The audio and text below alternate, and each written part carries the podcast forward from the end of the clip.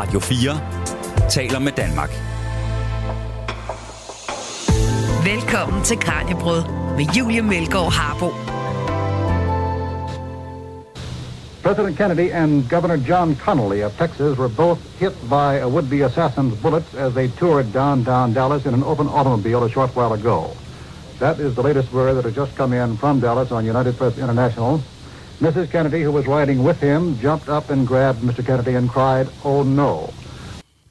Sådan lød det på den amerikanske CBS Radio, da de den 22. november 1963 breakede nyheden om, at præsident John F. Kennedy var blevet skudt.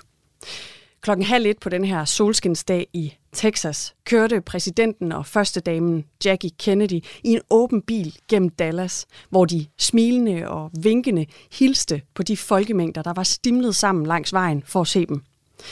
Og det her skulle altså blive en dag, som både tilskuerne og resten af USA huskede for altid. For de skud, der på denne her dag slog Kennedy ihjel, endte med at symbolisere startskuddet på en ny, mindre håbefuld og mere blodig periode i den amerikanske historie.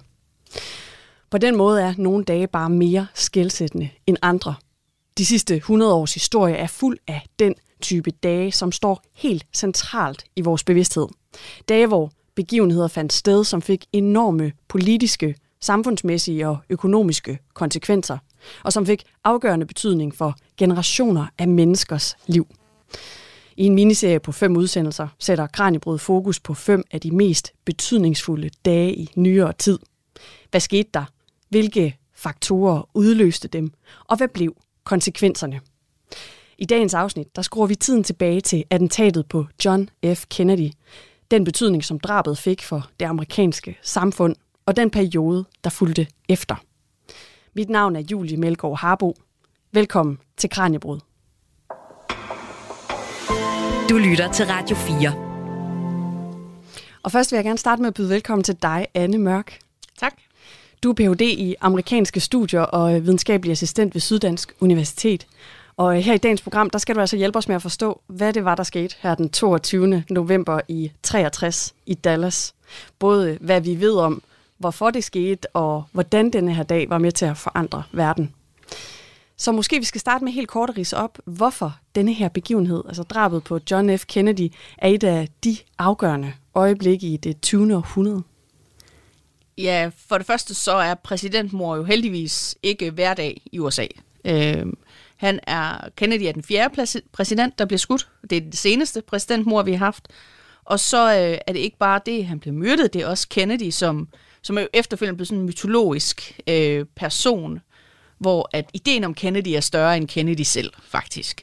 Og så er det også, øh, bliver det et vendepunkt, som man måske ikke lige umiddelbart tænker over det i 1963, men når vi ser det sådan fra øh, et historisk synspunkt, så sker der massive forandringer i USA i anden del af 1960'erne. Og der er helt klart en følelse af, at Kennedy-mordet er kan man sige, startskud på det her. Det er da det begynder at gå galt, eller der begynder at ske noget, nogle markante forandringer i, i USA's historie på det her tidspunkt. Og hvis vi spoler tiden tilbage til den her eftermiddag klokken halv et, hvor præsidenten altså kommer kørende i solskinsvær i Dallas i den her åbne bil med sin hustru Jackie. Hvordan var stemningen så, hvis vi skruer tilbage til før skuddene blev affyret? Hvad var det for en dag? Altså, det er en... Øh, Kennedy er jo på valgturné, kan man sige. Uh, det her, der skal være præsidentvalg i november 1964, så et år senere, hvor Kennedy stiller op til genvalg. Og det her turen til Texas, det er hans første, det er den første del af hans kampagnetur for at blive genvalgt. Så Texas er en enorm vigtig stat for Kennedy. Det er en af de største stater i USA.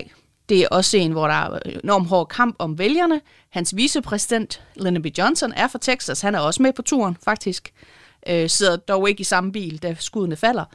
Så øh, det er jo en, øh, det er en valgtur, øh, han er på her. Så Dallas er selvfølgelig fyldt med mennesker, der hylder Kennedy, hans vælgere og hans tilhængere. Øh, så det er jo en festdag, men der er også Texas er også øh, en meget splittet, en meget splittet stat, og en af Kennedys øh, nærmeste rådgiver øh, bliver faktisk overdøvet med råden frugt, da han få måneder tidligere øh, er på besøg i Texas. Så, og Tex, eller, undskyld, Kennedy siger selv da de flyver ind i Texas. Øh, de skal, rundt i flere forskellige byer. Sådan, We're going into nut country, siger han. Vi skal ind til de skøre. Øh, så det er på papiret en festdag, og man ser også optagelser fra dagen. Tusindvis af glade mennesker i gaderne. Men der er også øh, en lidt ond stemning øh, i dele af Texas. Og da det så for alvor bliver not country, og øh, der bliver skudt mod hans bil, og han bliver ramt, hvad, hvad sker der så her? Opstår der panik, eller hvordan øh, reagerer folkemængderne på det, der sker her? Altså, det sker jo, mens han kører igennem ja, en, øh, altså, en folkemængde. Der står ganske almindelige mennesker på vejen og ser det her sker. Øh, og bilen, øh, bilerne, der i cortegen bliver så øh, kørt til hospitalet med det samme. Kennedy er på fantastisk vis stadigvæk i live, da de når frem til hospitalet, som han er blevet skudt i hovedet. Øh, og med det samme, så opstår der jo ja, en form for panik, hvad er der sket, og der begynder rygter osv. Øh, plus det, det her, det er faktisk, og det er en anden ting, der også gør, at den her dag er så stor i amerikansk historie. Det er den første begivenhed, der bliver dækket live på tv, som vi har det i dag med breaking news hele tiden, og enhver lille detalje.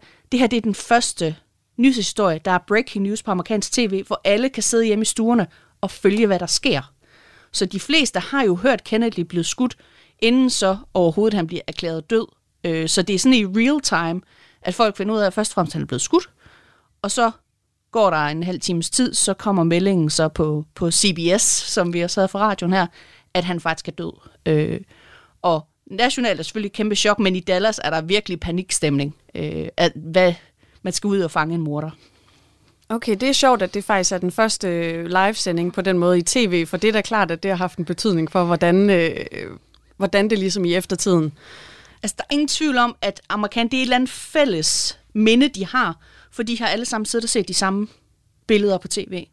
Og når man ser de her gamle optagelser, det er meget, altså det er meget improviseret, og de sidder, de der tv-værter sidder og ryger på live-tv, og totalt kaos, og de får pressemeddelelser ind på papir på bord. Altså, det er ren kaos på tv. Men jeg, der er ikke nogen tvivl om, at det der med, at det er sådan den største, første større mediebegivenhed, der bliver sendt live på den måde at det gør noget for, at folk har sådan en fælles oplevelse af, hvad der faktisk sker. Man kan huske præcis, hvor man var, fordi man så det. Nemlig, ja. ja.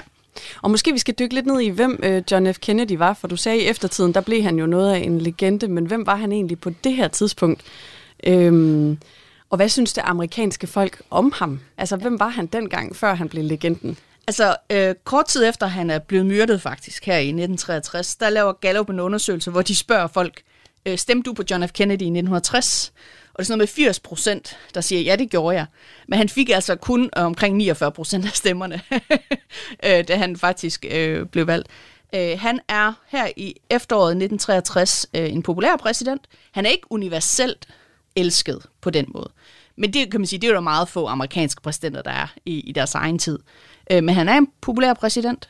Øh, han har året, et år forinden har vi haft Kuba-krisen, som han kommer ud af som store held, den store sejr, den nationale beskytter.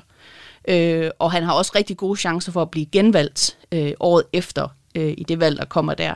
Så han er en populær præsident, men der er også mange, der er også mange, der ikke kan lide ham. Øh, men generelt er han øh, populær præsident. Og igen, han er begyndt her i efteråret 63, han er begyndt at sætte mere fokus på, øh, på borgerrettigheder, som er noget, han ellers har holdt sig lidt fra at snakke om. Øh, han har lige fået indført en, øh, han har underskrevet den første atom, øh, eller den første aftale med russerne om ikke at teste øh, atomvåben, som bliver set som en kæmpe sejr på det her tidspunkt. Så han, er, han har ikke endnu den der mytiske øh, altså, rolle i den amerikanske befolkning. Han er populær, men der er også mange modstandere. Ja, og hvem var Kennedy-klanen egentlig på det her tidspunkt? Fordi i hvert fald i senere tid er Kennedy-klanen jo blevet ret kendt, men altså hvilken rolle spillede de tilbage i USA i, i 60'erne? Altså vi omtaler jo tit Kennedy'erne som USA's kongefamilie, ja. og det var de også på det tidspunkt. Altså der blev, øh, altså hele Kennedys præ- øh, karriere er sådan præget af, at det var ikke bare ham, der førte kampagne, det var alle hans søskende og hans forældre osv. Og, og så, den følelse er der også, dengang han bliver præsident. Han udnævner sin bror til justitsminister. Øh, flere af hans søskende også kommer til at spille og hans, og hans øh, svoger og så videre kommer til at spille centrale roller. Der er sådan, det er en hel familie nærmest, der rykker ind, øh, så der er helt klart sådan en kroningselement i det. Så der er en, en forelskelse i Kennedy-familien, og de er hovedpersoner i alverdens øh, sladderspalter osv. Så, øh, så den er der allerede på det her tidspunkt. Men meget af den her, øh, den, øh, den mest brugte sammenligning, man har omkring John F. Kennedy, sådan rent mytologisk, det er jo med kong Arthur. Og den er der allerede snak om, mens han er præsident, at han er ham og hans rådgiver, det er de nye ridere om det runde bord. Øh, Hvorfor har man den her sammenligning? Jamen, der er sådan en følelse af, men et udtryk, der ofte bliver brugt, det er, øh, at de er the best and the brightest. Det er det udtryk, man ofte bruger om Kennedys administration og hans regering. Øh, at der er et øh, sådan en, en et element af sådan, altså kong Arthurs kongerige, Camelot, sådan næsten eventyrrige, øh, hvor det er de bedste og de dygtigste, der regerer, og det er en guldalder, og øh, det ser man allerede i medierne øh, hentydninger til øh, under Kennedy-årene. Da han så dør, så er det hans enke, Jackie, der virkelig smører tyk på og snakker om, der på det her tidspunkt i 60'erne, der er der en af de mest populære Broadway musicals, der hedder Camelot, og handler om kong Arthur. Og øh, Jackie Kennedy påstår, at hendes mands yndlingsplade, det var soundtracket til Camelot. Og hun snakker om, at når han ikke kunne sove om aftenen, så stod han op og satte pladen på, og så hørte de Camelot-soundtracket. Altså, hun dyrker det virkelig helt, altså, helt enormt. Øh, så øh, den er der allerede, den der Camelot-sammenligning under Kennedy-årene, og Kennedy'erne som, som første, eller som om USA's øh, kongelige, men enken forstår virkelig at udnytte øh, sådan mediespillet efterfølgende. Ja, og måske vi skal tale lidt om Jackie Kennedy, fordi hun var jo i bilen sammen med, sammen med JFK. Øhm, og det blev også en stor del af hendes image, også som du lige talte om. Øhm, hvordan reagerer hun, da han bliver skudt? Altså det første, man ligesom oplever fra, fra kan man sige, almene amerikaners side, øh, det er jo i forbindelse med begravelsen. Øh, tre dage efter mordet, hvor hun ligesom går forrest. Øh, der er et enkelt tidspunkt under begravelsen, hvor hun bryder sammen og begynder at græde. Men ellers så er hun fuldstændig stenansigt. Meget storisk, meget kontrolleret. Og det bliver hun først og fremmest enormt populær på. Altså at hun ligesom har styrken til at stå der fuldstændig, jeg, jeg vil ikke sige kold, men kontrolleret. Altså, at hun lever op til sin pligt, at hun holder den sammen på nationen der. Og begravelsen spiller en enorm rolle i hendes popularitet efterfølgende. Øh, Øh, og der er også enormt meget fokus på, at hun er ung og smuk og har små børn, og nu står hun der som enke. Øh, hun bliver sådan det nationale samlingspunkt i årene efter, øh, at folk retter ligesom deres øh, sorg over mod Kennedy mod hende. At de føler, de deler hendes sorg. At hun har mistet sin mand, men det føler de andre næsten også, de har. Ikke? Øh, så hun bliver ekstremt populær. Øh, og det var hun også som første dame, men bliver sådan, altså hun øh, sådan lidt en forløber for, hvad vi sådan kender fra prinsesse Diana i 80'erne og 90'erne. På det her tidspunkt, 60'erne og 70'erne, der er Jackie Kennedy den mest fotograferede person i verden. Og bliver, efter hun forlader det hvide hus, øh, efter hendes mand er død, altså bliver jo jagtet af paparazzi og så videre. Så hun bliver sådan, øh, og hun bliver ofte kaldt jo USA's dronning. Og det, den holdning har mange mennesker til en, selv indtil hun dør. Øh, 30 år efter hendes mand er død så er hun stadigvæk USA's dronning. Og det er noget med, at der er blevet skrevet en masse breve til hende, at det amerikanske folk har, apropos den der følelse af, at øh, amerikanerne har følt, de stod i det sammen med Jackie, at der var sådan en fællesskabs, vi er fælles om denne her sorg og det her tab. Hvad stod der i alle de her breve? Fordi hun modtog en hel masse. Hun modtog flere millioner breve, faktisk. Ja. Også, altså fra verden over, også breve fra Danmark. Øh, de er alle sammen samlet på Nationalarkivet i USA. Øh, og hun går faktisk på tv og takker for alle de her breve, og hun har læst nogle af dem osv. Øh, nogle af brevene, altså rigtig mange af brevene, handler selvfølgelig om, at folk vil udtrykke deres sorg, øh, men rigtig mange af dem, det går også væk på, de føler, det er ligesom om, det er min egen søn, der er død, eller det er min egen mand, der er død. Altså de føler helt klart et personligt tilhørsforhold med hende. Og det er meget, altså, øh, det er meget øh, øh, vold, eller ikke sige voldsom læsning, men meget følelsesladet læsning. Alle de her breve, nogle af dem er udgivet og folk føler virkelig, man får virkelig indtryk af, at folk føler, at de kendte Kennedy, og de føler personligt tab ved, at han er død. Og så derfor så føler de også, at de er samme båd som hende. Ikke så mange måneder før øh, attentatet her, der mister Kennedy og, øh, og Jackie, de, de mister jo et spædbarn. Ja. Øh, spiller det ind i denne her historie og reaktionerne, der er fra offentligheden og fra medierne og dækningen af den her sag og af Jackie efterfølgende? Fordi hun har jo ligesom en uh, dobbelt sorg her. Hun har lige mistet et spædbarn, og så mister hun sin mand kort efter. Er det ligesom en del af den her fortælling? Ikke så meget, som det vil være i dag. Altså, de får et barn i august måned, som dør efter ganske få dage efter fødslen. Og øh, der er selvfølgelig enormt stor fokus på det her, efter, altså lige da det sker, og da hun bliver udskrevet fra hospitalet osv. Øh, og selvfølgelig også, især når man læser nogle af de her breve øh, fra forskellige amerikanere, så lægger de også væk på, jamen du har også lige tabt, mistet et barn, og nu mister du din mand og så videre. Men i forhold til igen, hvad vi vil i dag snakke om, at det er sådan et dobbeltsorg, der er der meget mindre fokus på det. Og man kan sige, nationalt i medierne, der er der fokus på, at en præsident er blevet myrdet. Der er ikke plads til at snakke om, at en forælder har mistet et barn. Altså på den måde. Altså det, øh, det er ikke noget, der fylder på samme måde. Øh, det er heller ikke det første barn, Kennedy'erne mister. Øh, det er, de har også mistet et, øh, fået et dødfødt barn tilbage, før han blev præsident. Øh, og der var, jeg tror bare, en, en anden holdning til...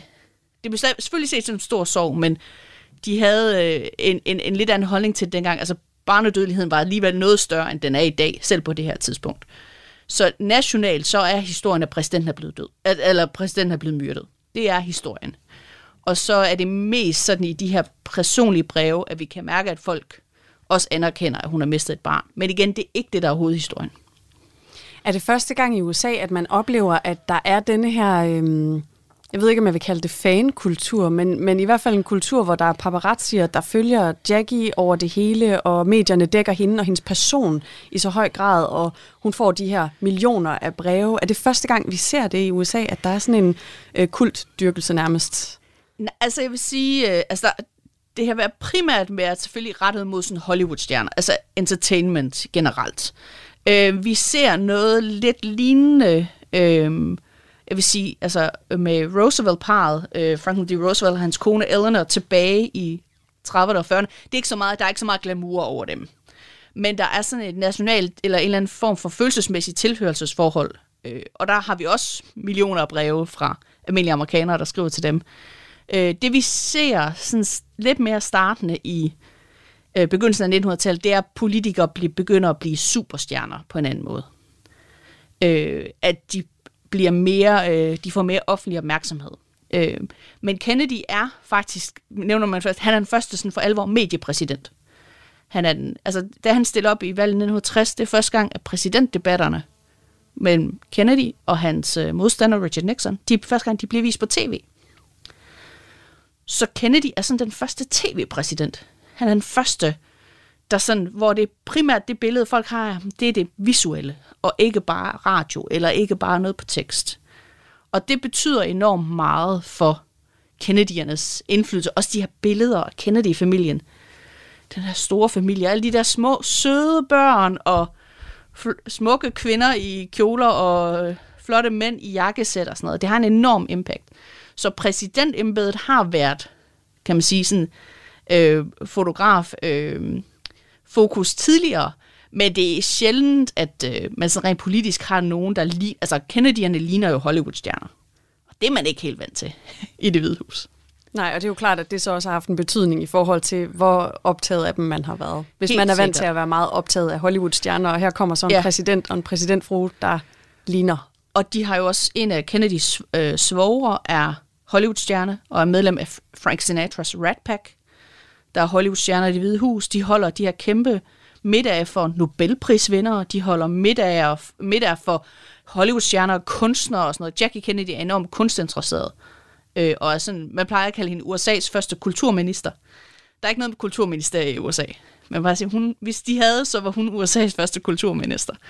Øh, så de har sådan glamorøst shine over sig, Kennedy'erne. Det har de bare. Du lytter til Kranjebrud på Radio 4. Du lytter til Kranjebrud, hvor vi i dag er ved at finde ud af, hvorfor mordet på John F. Kennedy den 22. november 1963 var så skældsættende en dag, og hvordan det forandrede verden. Jeg har besøg af Ph.D. i amerikanske studier, Anne Mørk, og vi har netop talt om, hvem JFK og første damen Jackie var, og hvad der skete på denne her dag i Dallas. Og nu skal vi altså kaste os over, hvorfor det skete, og hvad vi ved om gerningsmanden. For den her formodede gerningsmand, Lee Harvey Oswald, nåede altså ikke at komme for retten og blive dømt, inden han blev slået ihjel. Men han nåede at blive arresteret for mordet på præsidenten. Så Anne, hvad ved vi om Lee Harvey Oswald og om hans potentielle motiver? Hvorfor, hvorfor mente man, han stod bag? Ja, altså Lee Harvey Oswald er jo øh, en ung øh, tidligere soldat, øh, som har, og jeg, jeg ved ikke, om man vil kalde ham psykisk syg, men i hvert fald mentalt forstyrret på en eller anden måde. Jeg ved ikke, om nødvendigvis han har en diagnose, men der er altså en, en ustabil person. Øh, og øh, igen, han er tidligere soldat. Han er afhopper faktisk til Sovjetunionen. Han er marxist. Og det er sådan noget af det, vi, vi kan sige med sikkerhed. Han er marxist. Øh, og han afhopper til Sovjetunionen, kommer tilbage til USA, øh, og er sådan en person, som myndighederne har lidt øje på, fordi igen, han er lidt altså, u, altså, øh, uforudsigelig, skal vi kalde det. Øh, og han arbejder så i et øh, skolebogslager på den her rute, hvor Kennedy kommer igennem. Og det er så i den her bygning, han sidder, da han øh, affyrer skuddene øh, mod Kennedy. Han bliver anholdt rimelig hurtigt efter mordet på Kennedy. Og det er blandt andet det her med, at han arbejder i den her, i den her bygning. Øh, og da der er en politibetjent, der kommer i nærheden af ham og forsøger, fordi han synes, at opfører sig mærkeligt, der skyder han politibetjenten. Øhm, og der er ret hurtig mistanke om, at det er ham her, der har gjort det. Noget, men der er jo en masse konspirationsteorier om, hvad der egentlig skete. Øhm, og noget af det, der virkelig har givet grobund for, at folk er i tvivl om, hvad der skete, det er, at lige har vi Oswald. Hvorfor skulle han lige slå Kennedy ihjel? Ja, han var marxist. Men det er der måske mange, der var. Eller, altså, det, det er ikke nok i sig selv. Øh, og, der, og også fordi Oswald er ikke en imponerende personlighed. Så man kan sige, at han er simpelthen ikke klog nok til selv at regne det her ud, hvordan man skulle gøre det her. Der må være nogen, der har styret ham. Øh, og også, øh, også de, øh, hans kone bliver ret grundigt afhørt efterfølgende osv., og, og det står ikke sådan rigtig klart, hvorfor han egentlig skulle have gjort det. Øh, bortset fra formentlig, at han var ja, mentalt forstyrret og ledte efter opmærksomhed måske. Eller, altså, det står aldrig sådan helt klart, hvad formålet lige præcis skulle være. Så der er ikke noget klart motiv? Nej, ikke andet end, ja, han havde, formentlig havde et Kennedy, og måske stadigvæk havde et USA, eller altså, igen, vi, han når jo aldrig at komme for en dommer. Han når aldrig at blive, jo, han bliver afhørt, men ikke noget, altså han benægter sig jo skyldig. Øh, igen, han kommer aldrig for en dommer. Øh, han, vi når aldrig at høre, hvad han selv har at sige i sagen. Så øh, det er jo øh, det er også en af grundene til, at, at der er mange, der har mistanke om, at der ligger noget andet bag. Ja, og det er jo så noget med her, at de senere år, øh, der CIA's gamle arkiver, de er blevet øh, tilgængelige for offentligheden. Øh, så vi har fået mere information om, hvordan de faktisk har arbejdet her i tiden efter, efter attentatet i 63. Øh, og lidt et indblik i processen. Hvad er det for et billede, som de her arkiver, de maler af CIA's arbejde? Altså nu troede man jo, at når de her arkiver blev åbne, at så kom der sådan en smoking gun, den store afsløring. Øh, og de er blevet åbnet af flere omgange, og de seneste nye dokumenter, der kom frem, det var i øh, december sidste år. Og igen, det er nogle dokumenter, som, altså historien har altid været, eller det der er sådan en uofficiel historie, de har været lukket for offentligheden, fordi, jamen, de skjuler jo nok noget. Øh, det er ikke nødvendigvis derfor. Der er også altså, der er en masse regler om arkivmateriale i USA, og hvis der er nævnt, der er sådan helt specifikke regler om, hvis der er nævnt folk, der stadigvæk er i live, Øh, der kan også være nogle sikkerhedsoperationer, som måske stadigvæk kører på en eller anden... Altså, der er masser af regler for, hvad det her sker. Så så åbner de her, nogle af de her dokumenter, eller de her arkiver bliver så åbnet, og der mangler ligesom... Altså, der er ikke den der med, Nå, så det var ikke lige har vi Oswald, men det var dem her. Det, vi læser arkiverne, der handler om CIA og FBI, handler rigtig meget om... Øh, for det første, så ved vi, at de havde lige Harvey Oswald i kikkerten. Altså, de, de havde øje på ham, fordi han opførte sig mærkeligt. Øh, han havde også været i Cuba. Nej, undskyld, han havde været i Mexico kort tid forinden. Og havde været blandt andet på øh, den kubanske ambassade og den sovjetiske ambassade øh, og igen uddelte sådan pro-marxistiske flyers og så videre, var aktiv, og han lavede også øh, et, et, øh, et angreb på en dommer i Texas, sådan, så har de egentlig haft i, i søgelyset. Men det, det mest af afslører, det er faktisk, hvor rodet den her efterforskning er efter mordet. Øh, hvor inkompetent så meget af det har været, og afdelinger, der ikke har snakket sammen, og igen, nogen, der har haft mistanke til lige har vi også Walt, som andre så ikke har fået besked om, osv. Det er det mest, de, de to øh, primære øh, konklusioner, vi har kunne drage ud af de her dokumenter, det har været et, det var noget råd efterforskningen. Og det andet var, at der er ikke noget som helst, der indikerer, at det skulle have været andre end lige har vi også Oswald. Altså, det er ikke sådan, at de har siddet og tænkt, det var i virkeligheden mafiaen, men det dækker vi over. Eller nu gør vi sådan, og vi tror, det er Lyndon B. Johnson, vicepræsidenten, men nu dækker vi det til, så det ser ud som, at lige har vi Oswald. Det vi ser, det er, at efterforskningen har været rettet mod ham, og de har været sikre på, at det var ham. Og som du selv nævnte, så har der jo altså været utrolig mange konspirationsteorier om denne her hændelse. Og nogle af dem er måske blevet øh, slået ned, efter man så har fået kig ind i de her øh, i, i CIA's gamle arkiver.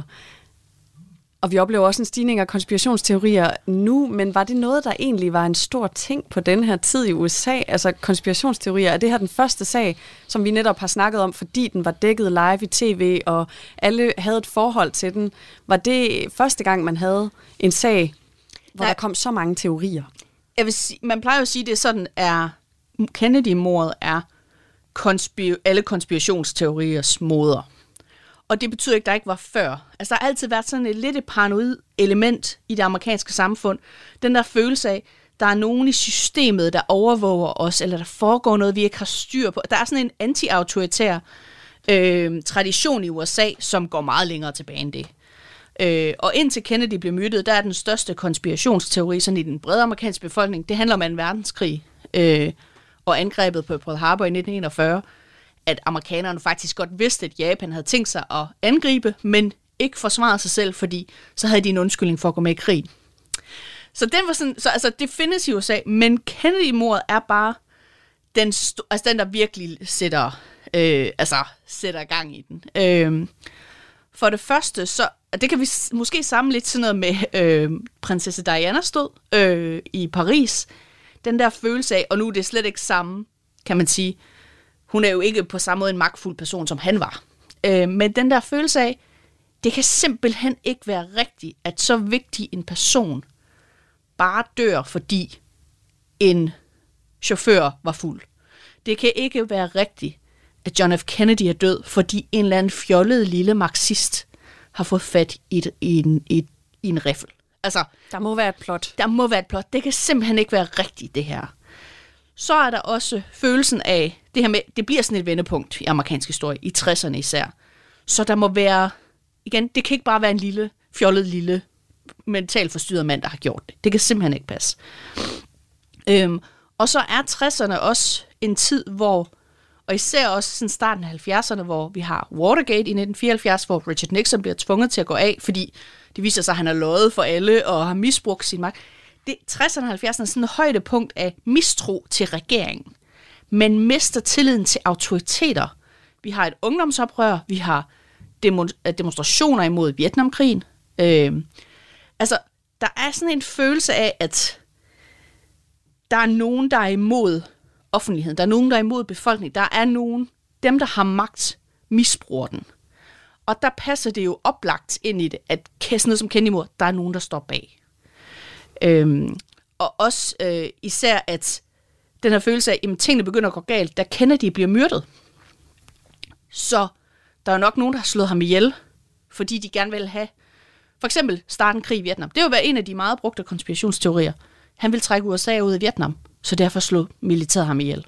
For eksempel. Altså sådan nogle ting. Ikke? Øhm, så det bliver sådan stort... Øh, det bliver sådan en forklaring på, hvorfor alt andet går galt. Mm der er konspirationsteorier fra starten. Men jeg vil sige, det er først for alvor i 70'erne, at de begynder sådan for alvor at slå igennem. Øh, især fordi det, vi har langt mere fokus på øh, mistillid til, til regeringen og til autoriteter, øh, sådan ifølge Watergate osv. Øh, og der begynder også at komme nogle afsløringer frem om Kennedys liv. i 1970'erne. Det ved vi nu, at han købte måske valget i 1960. Der var formentlig valgsvindel involveret. Han havde en masse kvinder ved siden af sit ægteskab. Han tog stoffer, han dit og dat, ikke? Det er der ikke så meget fokus på i 60'erne, da folk sådan begynder, altså hele øh, det der image begynder at falde fra hinanden. Så det giver os mening, at selv hans død må have været farlig på. Altså, der må have været foregået noget, der ikke passede ind. Øh, så det, der er, vi har snak allerede fra starten om det, øh, og det skyldes så blandt andet også, øh, at den nye præsident, Lyndon Johnson, han udnævner jo øh, Earl Warren, med højesteretsdommer, til at lede den her kommission, der skal undersøge Kennedy-mordet. Og Warren-rapporten udkommer jo så og konkluderer, at det var lige har vi også det gjort alene. Og det kan godt være, at konklusionen i sig selv er rigtig, men selve rapporten er så propfyldt med fejl og mangler og mystiske ting, der er udelukket, at folk tænker, de dækker over noget. Så det hjælper absolut heller ikke på det. Igen, så ved vi i dag, det er formentlig mest af et elkompetence, ja. at den der Warren-rapporten er så fyldt af fejl. Det er ikke nødvendigvis, fordi de har tænkt sig, at de skal skjule noget. Det er mere, fordi... De ikke er så gode til deres arbejde. Nemlig. Ja. Men igen, den der Warren-report, den sætter bare fuldt i tingene, at folk begynder at tænke, de må dække over noget. Det kan ikke passe. Og nu skal vi faktisk til at undersøge, hvad der skete her i tiden efter øh, mordet på JFK. Fordi det varsler altså, som vi også har talt en lille smule om, en ny tid i USA, der øh, bærer præg af flere tragiske mor på øh, landets ledere, og øh, hvordan den her hændelse så forandrer, forandrer årene og, og måden, man opfatter årene efter, det skal vi dykke ned i nu. Mm. Lytter til Kranjebrud på Radio 4. Og du lytter altså til Kranjebrud, som i dag er i gang med fjerde udsendelse i vores miniserie om dage, der ændrede verden. Mit navn er Julie Melgaard Harbo, og jeg er sammen med Ph.D. i amerikanske studier, Anne Mørk, rejst tilbage i tiden til den 22. november 1963, da USA's daværende præsident John F. Kennedy blev skudt. Og vi skal til at dykke ned i, hvorfor det her var så skældsættende en begivenhed, at den øh, i mange amerikanernes bevidsthed altså markerede begyndelsen på en række af attentater på landets betydningsfulde ledere i årene, der fulgte. Og først vil jeg gerne spørge dig, Anne, om øh, der var mange skudepisoder tilbage i 1960'ernes USA, fordi i dag ser vi jo episoder med skoleskydninger og offentlige skyderier i USA hver eneste dag, men var det på nogen måde noget, man var forberedt på på denne her tid? Var, øh, var skyderier i offentligheden noget, man så dengang? Altså selvfølgelig nogle steder, øh, men altså den bølge, vi ser nu i USA, hvor altså helt vanvittige antal af øh, altså masseskyderier, det er øh, kan man sige, heldigvis en historisk, øh, et historisk særtilfælde. Det gør det så ikke bedre, kan man sige, at det er så slemt lige nu. Øh, men det, det kan man sige, det er en, øh, altså en epidemi virkelig i det amerikanske samfund lige nu. Der, amerikanerne har altid haft et, mm, øh, et særligt forhold til våben. Øh, og vi kan se sådan noget som våbenlovgivning ofte hænger sammen med sådan noget med altså stigninger i kriminalitet osv. Øh, men sådan noget som 60'erne, altså det er slet ikke hverdag, det der med, jamen, nå, så bliver det lige otte mennesker skudt i et mall en dag, og så dagen efter, så er der et skoleskyderi. Altså sådan noget som skoleskyderier er heldigvis en meget nyt fænomen i USA. Vi snakker de sidste 25 år. Øhm, så det er ikke normalt, kan man sige, i 60'erne, øh, at der er øh, de her øh, skyderier. Øh, det, man, det ved man selvfølgelig ikke i 1963, da Kennedy bliver, det, bliver myrdet. Men hans øh, mor på ham bliver jo ofte set som en som startskud på de her store politiske mor i 60'erne. Øh, og hvad er det for nogle mor? Vi har Kennedy er den første i 63, så har vi Malcolm X i 1965, øh, som er leder eller medlem af Nation of Islam, og en af øh, de store ledere i borgerrettighedsbevægelsen. Og så har vi øh, inden for to måneder i 1968, først så bliver Martin Luther King, som jo er den store held inden for borgerrettighedsbevægelsen. Øh, han bliver myrdet ej, det er inden for to måneder. Uh, han blev myrdet i foråret 1968, og to måneder efter, så er det Bobby Kennedy, som er John F. Kennedys lillebror. Uh, han stiller op til præsidentvalget i 1968, og uh, han når at vinde primærvalget i Kalifornien, og så, da han forlader stedet, hvor han har holdt sin, uh, sin sejrstale, uh, så bliver han skudt. Og de her fire mænd, to Kennedy'er, Malcolm X og Martin Luther King, øh, det er fire meget forskellige mor. Det er, altså, de fire personer, der gør det, har ikke noget... Altså, det er fi, fire vidt forskellige motiver og typer gerningsmænd og alle de der ting, men de bliver ligesom sat i bås som udtryk for den samme tendens, hvor at det amerikanske samfund dræber deres ledere, og især dræber de ledere, som ønsker fred og sammenhold. Altså, at de simpelthen USA er ved at destruere sig selv. At de mennesker, som forsøger at gøre noget godt for landet, de bliver dræbt. Så i sådan i, i igen, det tænker man ikke over, da Kennedy først bliver myrdet. Det bliver set som et, et enkeltstående tilfælde. Og så sådan, især i 68 med Martin Luther King og så Bobby Kennedy et par måneder senere, den der følelse af, slutter det dog aldrig? Bliver vi ved med at slå folk ihjel? Og hvilken effekt har det, at de her visionære ledere, de simpelthen bliver skudt på stribe, også selvom de ikke har noget med hinanden at gøre, eller vil de samme ting, eller altså hvad, hvad sætter det gang i i den amerikanske befolkning, ja. og i det politiske liv måske også? Ja. Jeg vil sige, det er i højere grad et udtryk for den øh, splittelse, der er i det amerikanske befolkning på det tidspunkt, og der er, at det, det var sådan noget, et år som 1968 i USA, ekstremt voldeligt og usikkert år. Vi har øh, øh, raceoprør i gaderne. Øh, dele af USA's storbyer, der bliver brændt ned i de her raceoptøjer. Vi har øh, ungdomsbevægelsen, der slås med politiet. Unge mennesker, der bliver skudt af politiet. Vi har antikrigsdemonstrationer, der ofte bliver voldelige. Det demokratiske partikonvent i 1968 ender også i sådan en voldsspiral, hvor demonstranter slås med politiet, og altså det er et meget voldsomt år. Øh, så vi har både noget ungdomsoprør, vi har antikrigsdemonstrationer, vi har den amerikanske borgerrettighedsbevægelse, der sådan flytter mere og mere væk fra sådan Martin Luther Kings ideal om, man skal vende den anden kendt til, vi skal være gode kristne, vi skal flere og flere sorte amerikanere siger, nej, ikke længere, vi har ret til at forsvare os selv, der kommer flere våben i gaderne. Øh, så man skal sådan huske, at, at det er ikke så meget, øh, altså, jeg ved ikke som, om det udløser så meget som mere, at det skal ses som et symptom på alle de, den vold, der generelt var i det amerikanske system. Også selvom de fire mor, hvis du sammenligner igen, motiver og gerningsmænd og sådan noget, det er fuldstændig øh, alle retninger. Øh, men det bliver set i offentligheden som øh, som, noget, som der er en eller anden fællesnævner. Og der er især en følelse af, det kan ikke betale sig at forsøge at gøre noget godt og skabe positiv forandring, for så bliver man skudt. Så der er sådan en opgiven, en følelse af opgivenhed, tror jeg. Øh, og, og at sådan trøstesløshed, det bliver aldrig bedre. Hvad skal der ske med vores land? Og når mange så står tilbage med den her følelse af, at øh, fred ikke virker til at være løsningen, for de slår alle vores fredelige ledere ihjel. Og der er så som følge måske, at det oplever, altså at man oplever de her optøjer og, og voldelige demonstrationer, eller voldelige samstød mellem demonstranter og politi. Hvad er det så, der opstår i kølvandet på det? Fordi så begynder man at køre kampagner med war on drugs og law and order, og hvad er det, de her øh, kampagner går ud på? Altså de her, øh, og det er altså sådan noget som ja, war on drugs, law and order, især law and order, er jo kampagner, som især det republikanske parti og amerikansk konservativ kører i slutningen af 60'erne og starten af 70'erne, som grundlæggende handler om at, at spille på den her, altså udnytte den her voldssituation, der er i USA, til at indføre nogle meget skrappere regler imod kriminalitet. Og der, de siger det ikke nødvendigvis direkte, men implicit, og alle ved, hvad det handler om, det handler om race.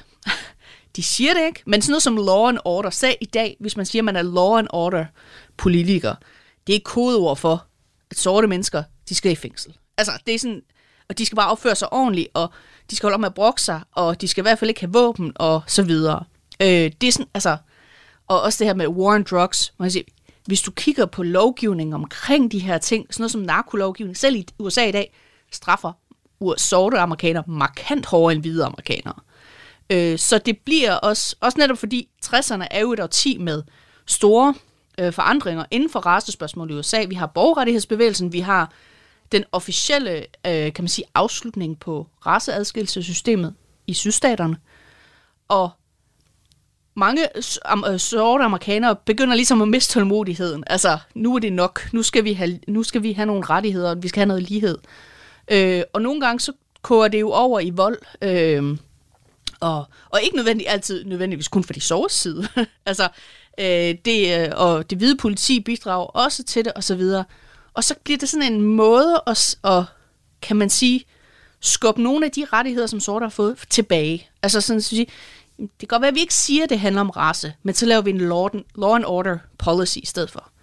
Og når sådan en som Richard Nixon, øh, som bliver valgt til præsident i 68 og igen i 72, når han snakker om law and order, så er det en appel til sådan, den hvide middelklasse om, jeg sikrer jer, jeg skal nok beskytte jer mod de her sorte hårder, der er så kriminelle og så farlige, og som forstyrrer roen i det amerikanske samfund. Og så har sådan en som Donald Trump jo i nyere tid brugt øh, samme retorik og nævnt, at law and order, det var det, der skulle netop frelse den amerikanske befolkning fra ja. wokeness og Black Lives Matter. Og... Ja, og sådan en som Donald Trump var jo også fortaler, fortaler for under Black Lives Matter demonstrationerne, jamen politiet skulle bare gå ud og skyde demonstranterne. De var jo uromager. Altså, øh, så det er øh, noget, der lever videre øh, helt klart i, i. Og det bliver sådan et, et, øh, et, særkendet, særkende, kan man sige, i amerikansk politik, hvis man snakker om law and order. Der er ikke nogen, der, der står ikke race nogen steder, men vi ved alle sammen, det er det, det handler om. Ja. Og altså i forhold til, at man også øh, får startet den her war on drugs som en reaktion på, på 60'erne og 60'ernes øh, oprør. Du nævnte selv tidligere, JFK, at man senere har fundet ud af, at han havde øh, et forhold til stoffer. Hvad, mm. hvad, hvad er det, man har fundet ud af? Altså Kennedy havde jo for det første, så, eller han havde jo et øh, sådan image som en actionhelt, nærmest. Øh, og var jo krigshelt. Øh, og øh, øh, alverdens medaljer i 2. verdenskrig og så videre. Øh, men han, vi ved jo, at han var faktisk kronisk syg og var ved at dø adskillige gange, før han blev myrdet. Altså at de steder sygdomme og gik med krykker, og det der action man image, det var, det var dengang, hvor fotograferne, de høfligt gemte kameraet væk, når han fandt sine krykker frem, ikke? Altså, det, det var sådan en aftale, det viser vi ikke. Hvad fejlede han? Hvorfor gik Jamen, han, han havde blandt andet rygproblemer, ja. og han havde også, øh, det ved vi også for eksempel fra hans øh, autopsy, hans, øh, altså efter han Obduktion. havde obduktionen, tak, at han havde adskillige kønssygdomme, for eksempel, som også formentlig, og han var på alverdens medicin, og igen smertestillende, og han havde tarmsygdomme, og der var nærmest ikke det, han ikke fejlede. Og hvordan øh, var det så, han blev til Action Man? Altså for det meget, meget kontrolleret mediebillede. Altså, de, Kennedy'erne forstod virkelig at udnytte det der. Og igen, medierne, var, det er jo et helt andet forhold, de havde til præsidenterne i dag. Der var sådan, ud, der var sådan en aftale, vi viser ham ikke, når han går i det der, når han går med krykker, at han går med den der øh, rygstøtte på. Der var mange medierne, vidste også godt, hvad han lavede med alle de her kvinder, for eksempel. Øhm, det, det dækkede man heller ikke, for det kommer ikke offentligheden ved. Men vi ved jo så også fra det hvide hus, at udover at han er på alle mulige receptpligtig medicin, der er simpelthen en læge i det hvide hus, der nærmest ikke laver andet end at uddele speed til præsidentparet og deres stab. Øhm, fordi jamen, det er så hårdt, og det, det, de skal nå så mange ting, og så får de lige en sprøjt. Han hedder Dr. Feelgood, bliver han kaldt, den her læge. Øh, og Kennedy ved vi også har joket med, at, øh, at de samme uge, som de havde et øh, event i det hvide hus om, det var farligt at tage stoffer, der har han selv taget stoffer sammen med en af sine elskerinder, og han har joket sammen med hende om, at vi har faktisk lige haft event om det her, og så videre. Ikke? Øhm, jeg vil sige, og det har bare bidraget til sådan, det der med, Kennedy ikke var ikke helt så rosenrød, som man egentlig troede. Øh, og der er helt sikkert også folk, som vil mene, men det er ikke relevant at nævne, øh, fordi han gjorde jo mange gode ting. Der er stadigvæk folk, som har sådan, det skal vi ikke snakke om, fordi det er en privat det kommer ikke også ved. Men det bidrager, altså, øh, det bidrager ligesom til, altså Kennedys popularitet er aldrig så lav, som den er i 70'erne faktisk. For det er alle de der, de, de her ting kommer frem. Og så nu til dag er han jo stadigvæk vanvittigt populær. Men jeg tænker, det må også have addet til nogle øhm, konspirationsteorier, at man lige pludselig finder ud af, at han lever ikke bare et dobbeltliv med elskerinder, han bliver også dopet med speed og alt muligt ja. andet. Plus det, for eksempel sådan noget som mafian. Mafian er jo øh, nogen, som har været nævnt mange gange i forhold til konspirationsteorierne. Øh, altså han har jo delt elskerinde med en mafiachef øh, i Chicago, og den ma- Chicago-mafiaen ved vi hjalp ham med at vinde valget i Chicago. Øh, hvor sådan noget med, altså døde mennesker på, øh, øh, på kirkegården, de fik stadigvæk en valgseddel, eller hen og stemmer og sådan noget. Ikke? Altså, øh, så, og vi ved Kennedys far især, som jo var en stor arkitekt bag, bag, hans søn, bag sin søns politiske karriere, øh, har betalt blandt andet mafiaen for at lave valgsnyd. Om Kennedy selv vidste det, det ved vi ikke, men, men og så udnævner han så sin bror Robert til justitsminister, og en af de ting, han bliver allermest kendt for som justitsminister, det er for at jage mafiaen.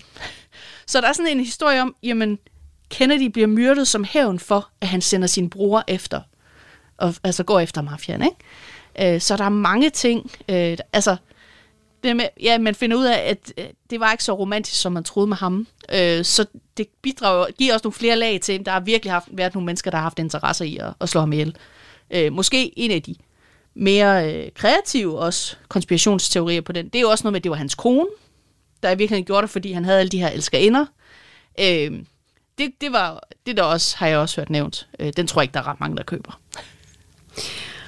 Det her, det her mor i 1963 på, på JFK, og, og den her splittelse, den dybe kløft øh, i det politiske liv og i samfundet, der er i USA her i 1960'erne, kan man se, om det her det ligesom er den samme kløft, vi ser i dag? Altså var det her, det startede? Ja, tilbage, og det, nu er det godt nok næsten et 20 år gammelt citat, men øh, Bill Clinton, efter han har forladt det hvide hus, siger faktisk, at hvis man ser tilbage på 60'erne, og ser det som de forandringer, der var, som noget positivt, som en demokrat. Og hvis man ser på 60'erne, og ikke kan lide det, der skete, borgerrettighedsbevægelser, kvindebevægelse, anti-Vietnam-protester osv., så er man republikaner. Man kan sige, at mange af de splittelser, der er i dag, fordi det handler jo netop om ting som race og køn og national identitet osv., at det, øh, der er en følelse af, at øh, ja, hvad var lige? Jo, altså det her med de ting, de, det ting, de er uenige om i USA i dag, rigtig mange af de ting går direkte tilbage til de her sociale revolutioner i 60'erne. Som The War on Drugs, Law and Nemlig. Order, alle de her idéer. Borgerrettigheder især, især race, øh, race men også noget som øh, kvinde, øh, kamp, altså sådan noget, altså nu har... Øh, som abort. Som abort, som er kvindens plads i hjemmet, øh, som er... Så nu har vi en masse i USA med transkønnede rettigheder, med homoseksuelles rettigheder. Det går også tilbage fra dengang. Så man også se, og i, i dag, hvis man ser på Kennedys ry i dag, han er vanvittigt populær, både blandt demokrater og republikanere. Øh, og mange republikanske kandidater, selvom han, han var demokrat, kan godt lide at citere ham. Og sådan sige, jamen ja, ja, jeg lover skattelettelser til de rige osv., men det gjorde Kennedy også i 1962. Så det er faktisk demokratisk politik. Altså det er okay. Øh, så han er sådan ligesom, han er den sidste præsident, de ligesom kan blive enige om, inden det går galt. Og man kan også sige, at de første par år 60'erne, inden Kennedy dør, er forholdsvis igen, vi har allerede noget borgerrettighedsbevægelse, vi har noget ungdomsoprør, men det er en helt anden type, end det vi har fem år senere. Så 60'erne, de, eller de to år og 10 måneder, Kennedy er præsident, hvis vi ser på udenrigspolitikken, er de enormt farlige. Vi har Kuba-krise osv., altså enormt dramatisk. Men sådan indrigspolitisk er det en forholdsvis øh, økonomisk, øh, altså fremgangsrig tid. Ja, der er borgerrettighedsbevægelse, men den er, kan man sige, forholdsvis høflig og pæn i forhold til, hvad der sker senere. Så der er sådan lidt, det er den sidste gode tid, de der tidlige 60'er, inden det går galt. Og det, der udløser det, det er Kennedy-mordet. Altså, det er vendepunktet. Det er der, hvor det begynder at gå galt i mange amerikaners synspunkt. Så det er derfor, han er blevet symbolet på øh, noget harmoni og på øh, de gode gamle dage. De gode gamle dage. Og igen, der, der er ingen tvivl om, der er en masse ting omkring hans mor og opklaringen af det og efterforskning osv., der gør, at det giver grupper for konspirationsteorier. Helt sikkert. Jeg kunne egentlig godt tænke mig her til sidst at spørge dig, apropos, hvad er den skørste konspirationsteori, du har hørt er? Altså, den der her med Jackie Kennedy og elskerinderne, den synes jeg er langt ude. Øh, så er der en, som jeg synes er lidt... Det, det er sådan lige, det er næsten på det komiske, hvor at det faktisk var chaufføren i bilen, der gjorde det, fordi... Eller lige har vi også Oswald skød, men så vendte chaufføren sig om og tog sin egen stol for at skyde lige har vi også og så kommer han til at ramme Kennedy i hovedet ved et fejl. Den er, den er jo ret fantastisk. Og vi skal huske, det er jo optaget på video. Der stod jo en mand ude på siden af vejen, og op Abraham Zapruder, som han hed, han stod med et lille kamera. Så vi har jo Kennedy-mordet på video. Vi kan se øjeblikket, han bliver ramt i hovedet. Ikke? Men jeg tror, at den bedste, det er, at det er noget med aliens, der er igennem et eller andet super våben, der er noget med noget tryk og noget, ja, altså, så der er jo Jamen, der er så mange forskellige teorier om det her. Øh, det er helt vanvittigt. Men igen, hvis vi ser på de mere seriøse analyser og de seriøse forskere, der kigger på det her, så er det sådan, at det var sgu nok lige Harvey Oswald. Ja, og det var simpelthen alt, hvad vi nåede her i dag i det her afsnit af Kranjebrud. Ph.D. i amerikanske studier, Anne Mørk. Mange tak, fordi du ville være med her i dag. Det var slet. Dagens afsnit er en del af en miniserie om dage, der ændrede verden. I løbet af serien rejser Kranjebrud tilbage til fem dage i det 20. århundrede, som var så begivenhedsrige, at de var med til at forandre verden for altid. Du kan finde afsnittene ved at lytte med her resten af ugen, eller ved at finde dem i Radio 4's podcast-app. Du skal bare søge på Kranjebrud. Mit navn er Julie Melgaard Harbo. Kranjebrud er produceret af Videnslyd for Radio 4. På genhør, og tak fordi du lytter med. Musik er en hurtig genvej til at komme ind bag facaden. Hvis man skal sige essensen af, hvem er jeg, så er det de samme. Ind bag den offentlige person. De synger også irriterende godt. I Portrætalbum bruger Anders Bøtter musikken til at vise nye sider af sine gæster. Gita Nørby, Tim Christensen, Sofie Gråbøl, Anders Akker, Allan Olsen. Både dem, du er fan af, og dem, du ikke troede, du havde noget til fælles med. Velkommen til Portrætalbum. Lyt til Portrætalbum i Radio 4's app, eller der, hvor du lytter til podcast.